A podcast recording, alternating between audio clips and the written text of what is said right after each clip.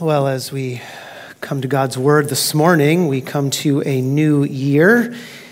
And if you have been with us for a few years or so, you will know that at the start of every year, we introduce a church theme. And for this year, our church theme is entitled simply God's Church. You can see it on the screen there God's Church. Uh, we look at themes throughout the year, or a theme, and we focus the special events of our ministries, our summer sermon series, our resource center, around that particular topic. Why? Because we seek to grow and mature as followers of Christ. That is our mission statement here at EBC.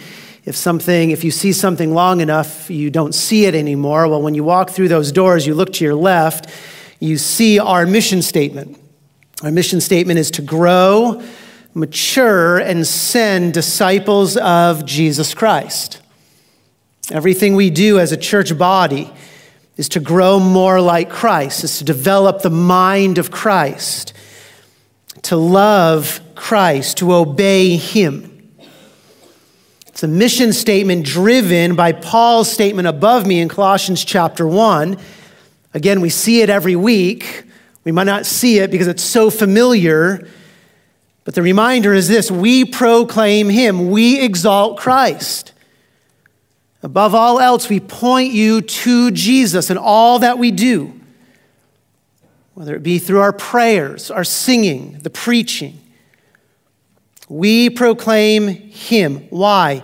So that we, and here it refers to the leaders of the church. Here it's the leadership at EBC, so that we may present you, future tense, present you. That's the Bema seat of Christ. That is the day, that final day, when we stand before our Savior and He evaluates our work as elders, as leadership here at the church. And on that day, we long to present you to Christ, present every man complete, fully matured in your sanctification in Jesus. That is the desire, that is the prayer of each elder and staff member and ministry leader here. We long for your sanctification. We long for your spiritual growth, your Christ likeness. And one way we seek to accomplish this goal is by collaborating together as elders, then as staff, prayerfully considering where we are as a church and what areas the Lord would have us grow, and then focusing each of those overall ministries from the youth, from the children to the youth to the adults, from worship to equipping to the home discipleship groups, focusing all of those efforts all of those ministries around a certain theme, a particular area of spiritual growth we as a church body can grow in. And then we plan that upcoming year around that theme and for that goal. So, this year's theme, God's church, this year's theme continues to build on the strides we have made over the last two years at EBC. It's been wonderful to see how the Lord has worked. Years ago, we focused on growing a culture of discipleship. The need to see the value of application of God's word, not only for ourselves, but then to intentionally and selflessly devote ourselves to others in those one on one discipleship relationships. And certainly the Lord blessed that teaching in that year. It was a call that then continued into last year and the theme of discipleship now, not one on one, but discipleship in community. We broadened our discipleship theme. And we recognize the dangers of being an isolated rogue Christian. We saw all of those one another commands throughout the New Testament. Our sanctification, throughout the New Testament, our sanctification is always placed within a community effort. We need one another.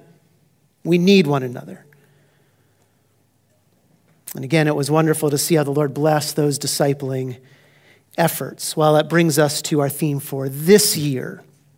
this year, where we now want to define the community God uses. Define the community God uses to not only grow his people into the image of Christ, but the community God uses as the primary, primary vehicle for bringing his gospel to this word, world. And that vehicle is God's church, it is the local church.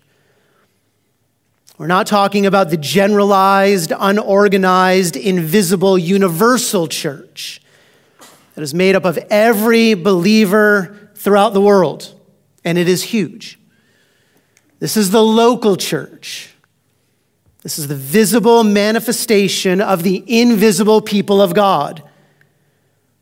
This is the organized assembly in a localized place consisting of God's people who have not only committed themselves to Christ, that's the universal church, believers committing themselves to Christ, but the local church is a body of believers who have formally committed themselves to one another, to God's people.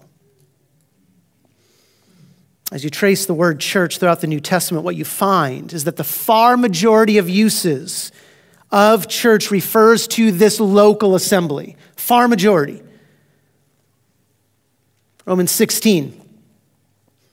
Greet the church that is in their house. That's a localized assembly. Localized people who meet together and worship together and come under God's word together and take care of one another together. I Think of 1 Corinthians, a letter written specifically to the church of God, which is universal? No. Undefined? No. To the church of God, which is a localized body at Corinth. That letter then concludes with these words The churches of Asia greet you. And notice the plural here. This is not one universal church that greets, this is now churches. Plural, individual local assemblies. Each of them being a visible expression of God's work of salvation. Each of them being organized and defined as a community of believers, again, committed to Christ, yes, but we must go beyond that, also committed to one another. 1 Corinthians 16. We're told Aquila and Priscilla greet you heartily in the Lord with the church that is in their house, another local assembly. And then this note all the brethren greet you. Well, how did Paul know who these brethren were? Answer they were the ones a part of a local, local, organized, defined, visible assembly. You cannot read the New Testament and fail to see how precious and necessary the local church is. And yet, what do we see in our day of individualized Christianity and self focused religion? Well, we see an aversion to this local assembly idea. We see this not only by the world, that should be expected, but amazingly, we see this aversion from those who call themselves Christians, quote unquote believers. See an organized local church as a stifling of the work of the Spirit or a hindrance to their spiritual maturity quote unquote believers who think they can have church at the ocean, or church in the woods, or church by yourself on a couch in front of a screen. In fact, this churchless Christian movement is clearly seen in this book by Kelly Bean. It is entitled How to Be Christian Without Going to Church the unofficial guide to alternative forms of Christian community. And if you're wondering, this is not a book of the quarter, okay? We will not be selling this here. I want you to listen to some of the endorsements on this book. Each of these endorsements from professed Christian leaders. First endorsement. The author's invitation is to a non church faith. And it is a radical examination about what it means to be intentionally oriented to the life of Christ in community. That's odd. It's a radical examination. Why? Because you do not see this anywhere in the New Testament. It's radical, it's different. But the endorsement here is to have a faithfulness to Christ without being faithful to his people. That's the call. Here's another endorsement. Alarming numbers of people are leaving the church. For some, this is a loss to mourn. But for others, this represents an amazing opportunity to pursue a, pursue a more authentic and embodied faith. It's an amazing statement. What should you do, according to the book, what should you do to be free to have a more authentic Christian faith? Answer free yourself from a local assembly. Another endorsement. In a changing landscape of spirituality and church, this book offers a fresh breath of hope and possibility for our future as Christ followers. What is the breath of fresh air? It is a churchless Christianity. It's radical, it's amazing, why? Because nowhere in the New Testament do you find a churchless Christian. Nowhere. And though we may be shocked by these words, and though we will never sell the book or hopefully read the book, this is the trajectory of American evangelicalism. This is the trajectory. Listen to two recent statistics.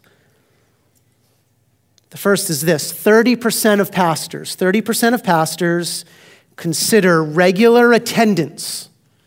Okay, so this is the faithful within the church, regular attendance. These are gospel to this world. We'll kick it off this morning by looking at just how precious the local church is, just how precious. And this is a preciousness that cannot be overemphasized. There's a uniqueness to the local church that compels us to be formally committed to it, active in it. There's a matchless quality that is seen by the rich metaphors used throughout the New Testament to describe the local church. One person counted over 85 metaphors in the New Testament to describe the church. We will only look at five of them, five of these metaphors. Charles Spurgeon wrote this Nothing in the world is dearer to God's heart than his church. Nothing in the world is dearer to God's heart than his church. I ask you, how dear to your heart is this local assembly? And why is nothing dear to God's heart? Let's begin with metaphor number one. Metaphor number one the local church is precious because it is the body of Christ. It is the body of Christ. This was Paul's favorite distinction when describing the local church. Ephesians 1 He, God the Father, gave him, his Son, as head over all things to the church. Certainly universal. He's writing here to the Ephesians. This is the local church, and this church is his body, Christ's body. Ephesians 4, he, now speaking of the ascended Christ, he gave apostles and prophets and evangelists and pastors and teachers for the equipping of the saints. Why? Why these gifts? It is to the building up of the body of Christ, the church. Colossians 1 Christ is head of the body, defined. This is the church. The church is not a Christianized version of the Elks Club. It's far more than that. This is not a social gathering. This is not an entertainment center. The church is not merely a building. The church is a group of people working in harmony together like a body with Christ as our head, we are under His direction, His authority, and we are so united to our Savior that we can be called His body. We are the visible representation of Christ here on earth as He sits at the Father's right hand. One pastor theologian put it this way the Lord Jesus is more than simply with His church. He is in his church. And his church is in him. The church is the living manifestation of Jesus Christ that pulses with the eternal life of God. The Lord can be no more separated from his church than a head can be separated from its body. Why is EBC precious to God? It is because we are united to his Son corporately. Just think of how united the church is to Christ. In Acts 9, you have the ascended Jesus who stops Paul in his tracks. It was Saul at the time, persecuting Christians. And the question that Jesus asks is this Saul, Saul, why are you persecuting? What's the next word? Me. Why are you persecuting me? That's how close the church is to her Savior. That's the unity we together share with Jesus. To persecute Jesus or to persecute the church is to persecute Jesus. Well, let's bring that same application to us application in our Americanized evangelical local churches optional. The committed are 25 or 50% of the time here. Let's ask the question this way Christian, why do you neglect Jesus by disregarding his church? Or, Christian, why do you devalue Christ by esteeming the things of this world as more pressing, more important, more interesting than his church? Or, Christian, why do you withhold love from Jesus? Why do you withhold love from Jesus by withholding love from his people? Local church is precious because it is Christ's body. And we are so united to Jesus that we are the visible manifestation of Christ in this world. It's the first metaphor, metaphor number two. And this will answer the how question now. The how question How are we united to Christ?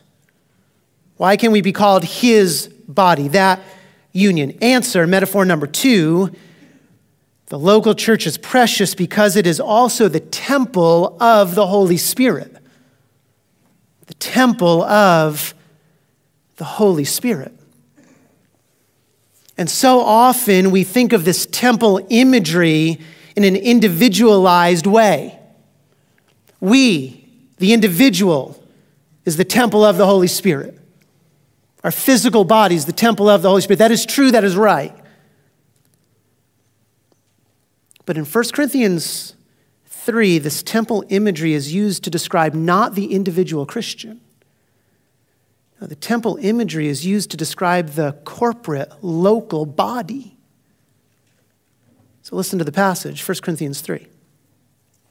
Do you, and the you here is in the plural, not you in the singular. Do you, all of you, the corporate group, do you corporately together you're referring to the Corinthian church. Do you, let's make it more personal, do you, Emmanuel Baptist Church, know that you are a temple? We're not the only temple out there. We are a temple. Why? There's other churches, other local assemblies. And why does Paul call the local church a temple? Because, continuing the verse, because the Spirit of God dwells in you. That's why. The implications of this temple metaphor for the local church are immense, immense. I'll give you two of them. We'll build on this as the year progresses. But here are two implications of us as a church body being the temple of the Spirit. First implication is this the local church is the residence of God Himself. EBC is the residence of God Himself.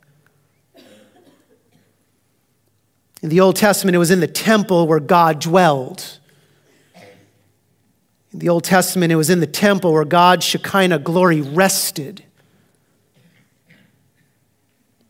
Think of Exodus 40. Moses was not able to enter the tent of meeting, the tabernacle, precursor to the temple. Why? Because the cloud of glory had settled on it, and the glory of the Lord filled the tabernacle.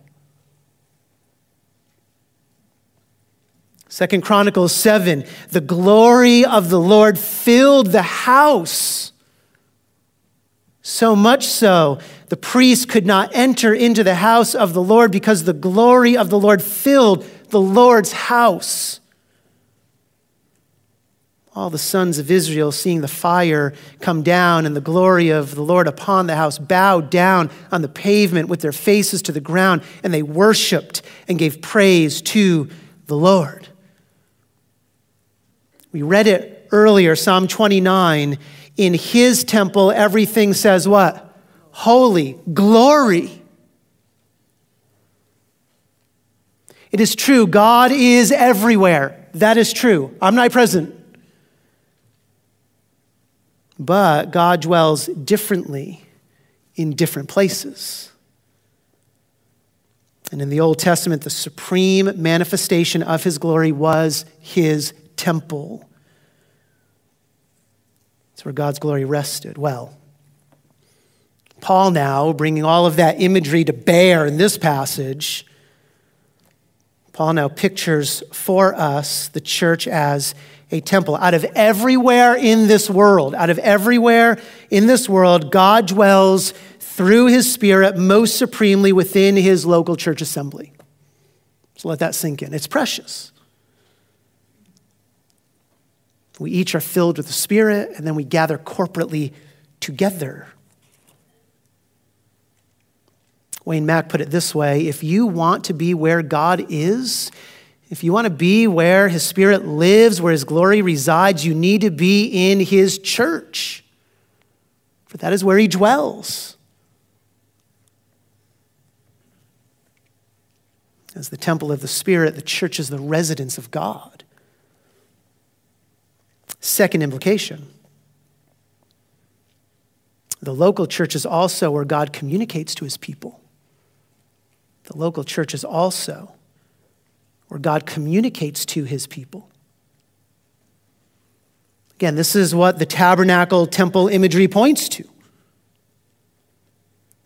Exodus 29. Here's what God promises I will meet you there at the tabernacle. I will meet you. And then he says this to speak to you there. I'll speak to you there. God's presence is mediated through his word. Where his word is, God is. Here, the word was at the tabernacle, and so God was there. Later, it would be in the temple.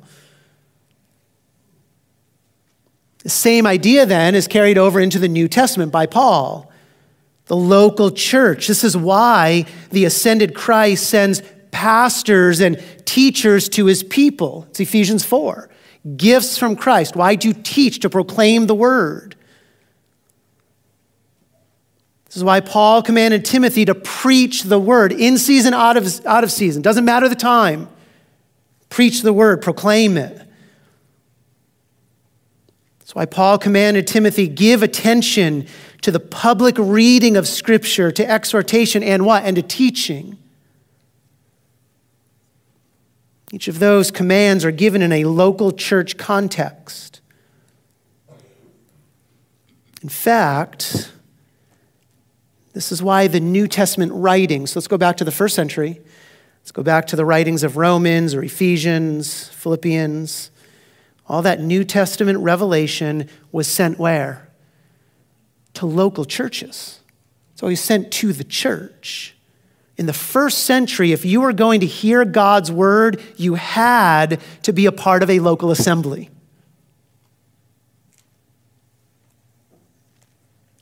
The implication is this if you want to hear God speak, yes, it is true. He will speak to you through His Word individually. You study it, you read it yourself. That is true.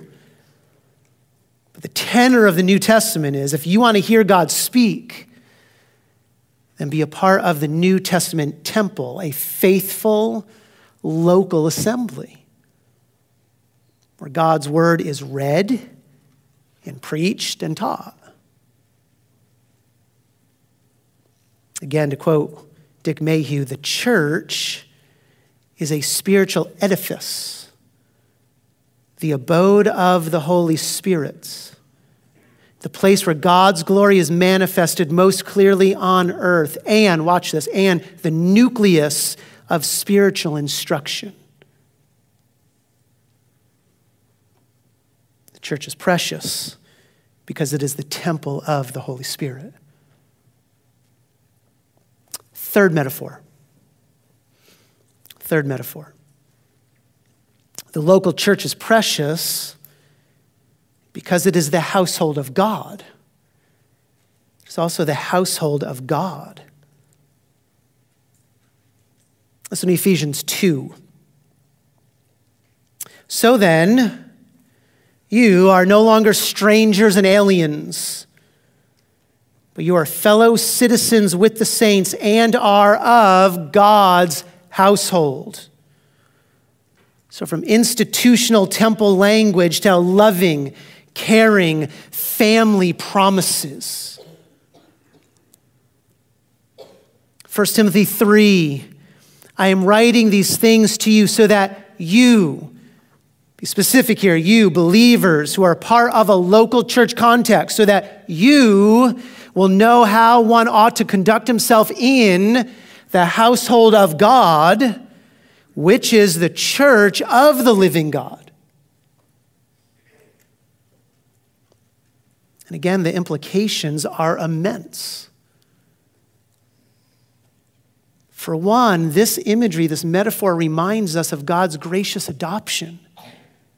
God's gracious adoption every time, every time we come together as a church family, as a household, is a visible display of God's adopting grace. A visible display of God's adopting grace. It is a reminder of the highest and most precious blessing of the gospel, and that is adoption into his family. This is a reminder. Listen to J.I. Packer. He says this adoption is the highest privilege that the gospel offers, higher than even justification. This may cause a raising of eyebrows. Nonetheless, careful thought will show the truth of the statement we have just made. So you have adoption, justification. That justification, by which we mean God's forgiveness of the past together with his acceptance for the future. That is the primary and fundamental blessing of the gospel. That is not in question. Justification is the primary blessing because it meets our primary spiritual need. We all stand under God's judgment. So we need forgiveness of our sins more than anything else in the world.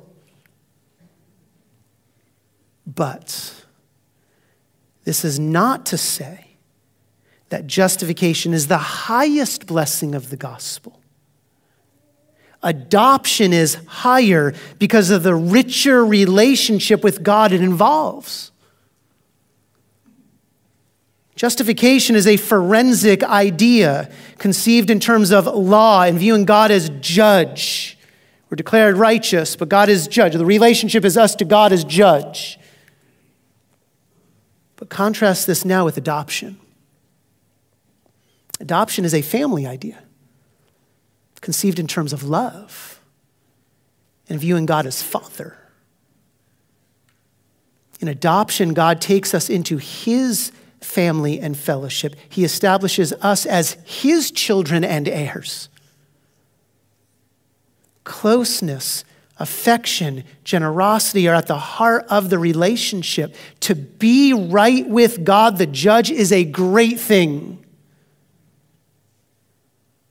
But to be loved and cared for by God, the Father, is greater.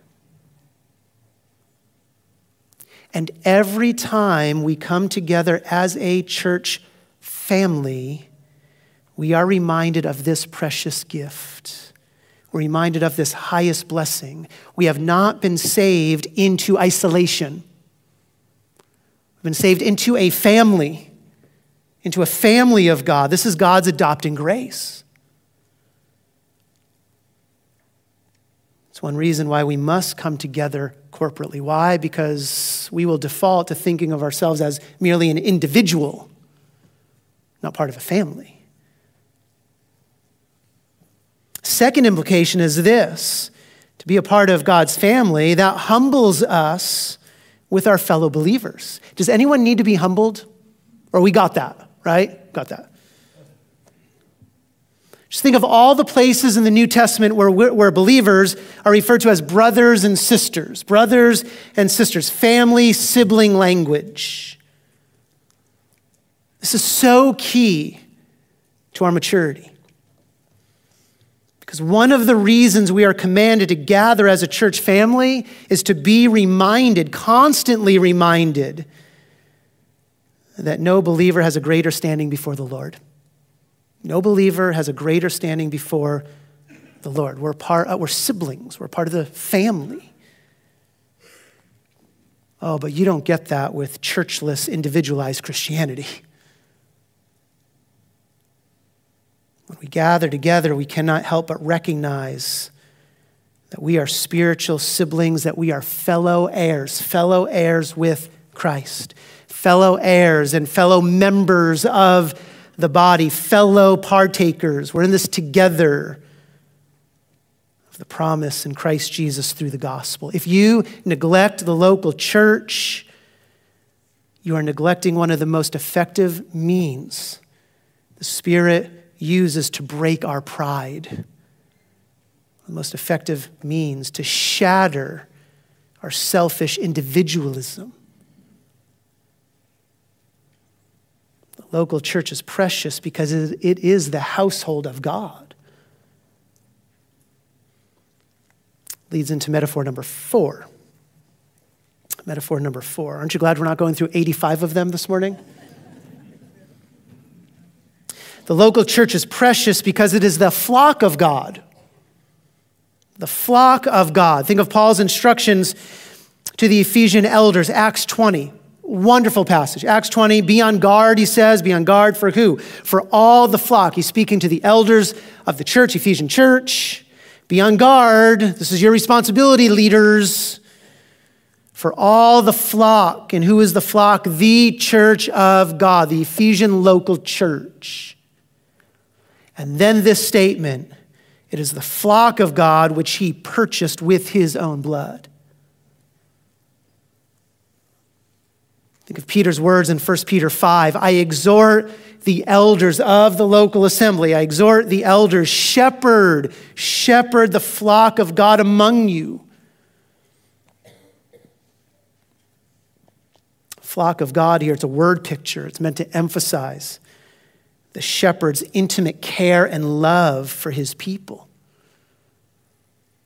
Shepherds would call their sheep by name. It's kind of like what we do with dogs here in the States. So shepherds would call their sheep by name. They would see something unique to the, the sheep, like Spotty or something, and call the sheep by Spotty, and the sheep would respond to the voice of their shepherd.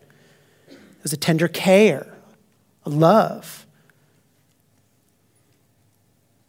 To be the flock of God reminds us of our shepherd's care, but it also reminds us of our feebleness. How prone we are, like sheep, how prone we are to wander from the fold. It's a reminder of how much we each need the under shepherds. Christ is the chief shepherd, he gives under shepherds to the local assembly. Shepherd the flock of God among you. The sheep need it. If there's anything this metaphor teaches, it is that, like sheep, we are not self sufficient. Like sheep, we need to be cared for and fed and guarded and bandaged when we fall and brought back into the fold when we stray. Think of Jesus' commission to Peter, John 21 tend my lambs, shepherd my sheep, tend my sheep. But the tendency of our day is to discount our need for the local church. That's the tendency. We might think, I can feed myself. It's me and my Bible, Holy Spirit, I can feed myself. I can guard myself. I can care for myself. But that's not how humble sheep think. And that's not how the chief shepherd has designed the Christian life to be lived.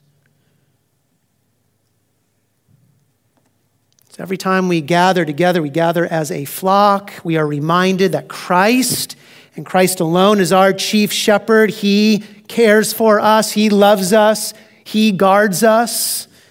But how does He do this? He has sent the local flock under shepherds.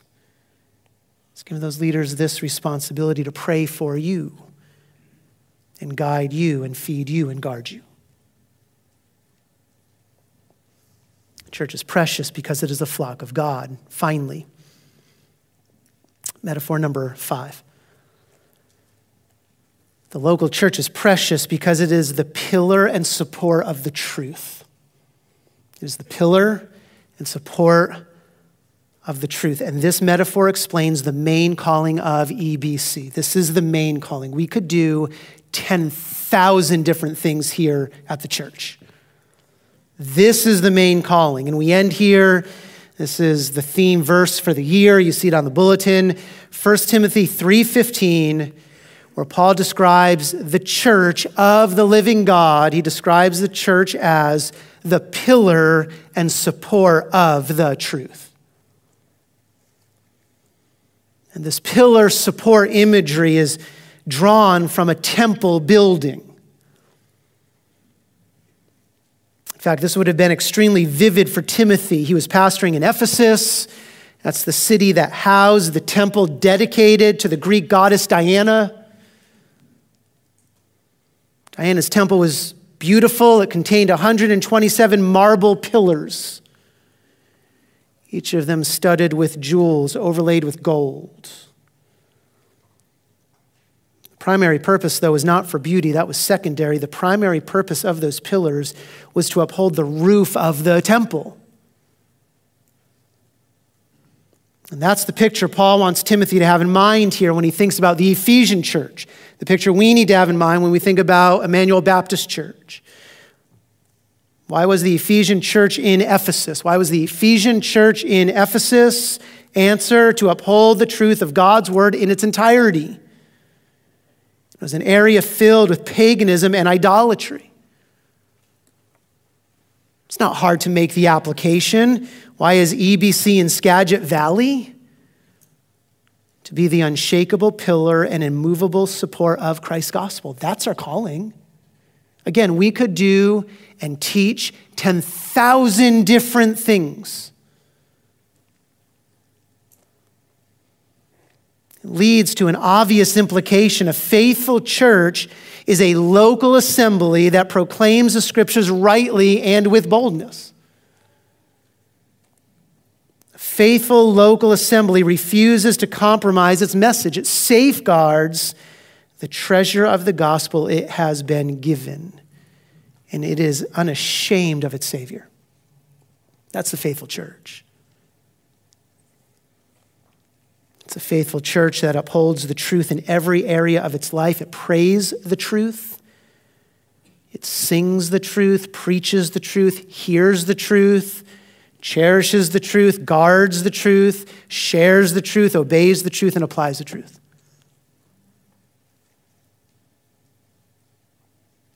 And the promise is this where God's word is proclaimed in that local assembly, that is where God is, where God's word is, God is.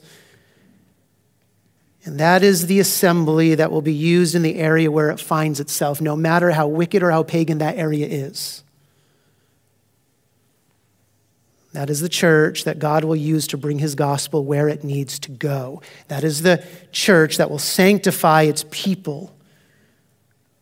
God is united together. Far from being an optional part of God's gospel work within this world, the local church is the primary means God uses to send his message throughout the world while also sanctifying his people into the image of Christ. Wayne Grudem summarizes it well. Each of the metaphors used for the church can help us appreciate more of the richness of privilege that God has given us by incorporating us into the church.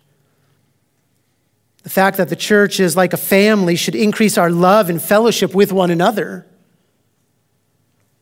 The picture of the church as God's new temple should increase our awareness of God's very presence dwelling in our midst as we meet. The metaphor of the church as the body of Christ should increase our interdependence on one another and our appreciation of the diversity of gifts within the body. To which we could also add the two other metaphors the image of the church as God's flock is a needed reminder of the shepherding care of our Savior. And the metaphor of the church as a pillar spurs us to fulfill our primary calling of proclaiming the gospel of our God. It's no wonder Spurgeon said, Nothing in the world is dearer to God's heart than his church. Again, how dear to your heart is this local assembly? So, our goal for this year, our goals is for each of us to grow in our love for and commitment to the people of God here, that He's united together. To not only understand what a faithful church is, but also to be an active part of a healthy church. And to become a more intentional, more even committed church member. For some of you, that might mean becoming a member of EBC becoming a more intentional and committed church member. Why? All for the glory of the God who purchased this church with his own blood. Father, we are thankful that we have a gospel that unites us together. And there is a spirit that you have sent to indwell us and unite us in one purpose in one message to one God. We thank you that there is a diversity of people within this congregation, different ages, socioeconomic rungs. Thank you for that. I think you have, you have brought us together, and yet you have done it for a purpose, for impact not only in our own lives, in sanctification, but impact in this valley. Cause us, Lord, to appreciate this place, these people around us. Our prayers that you would use us for the glory of your name. We pray this in Christ's name. Amen.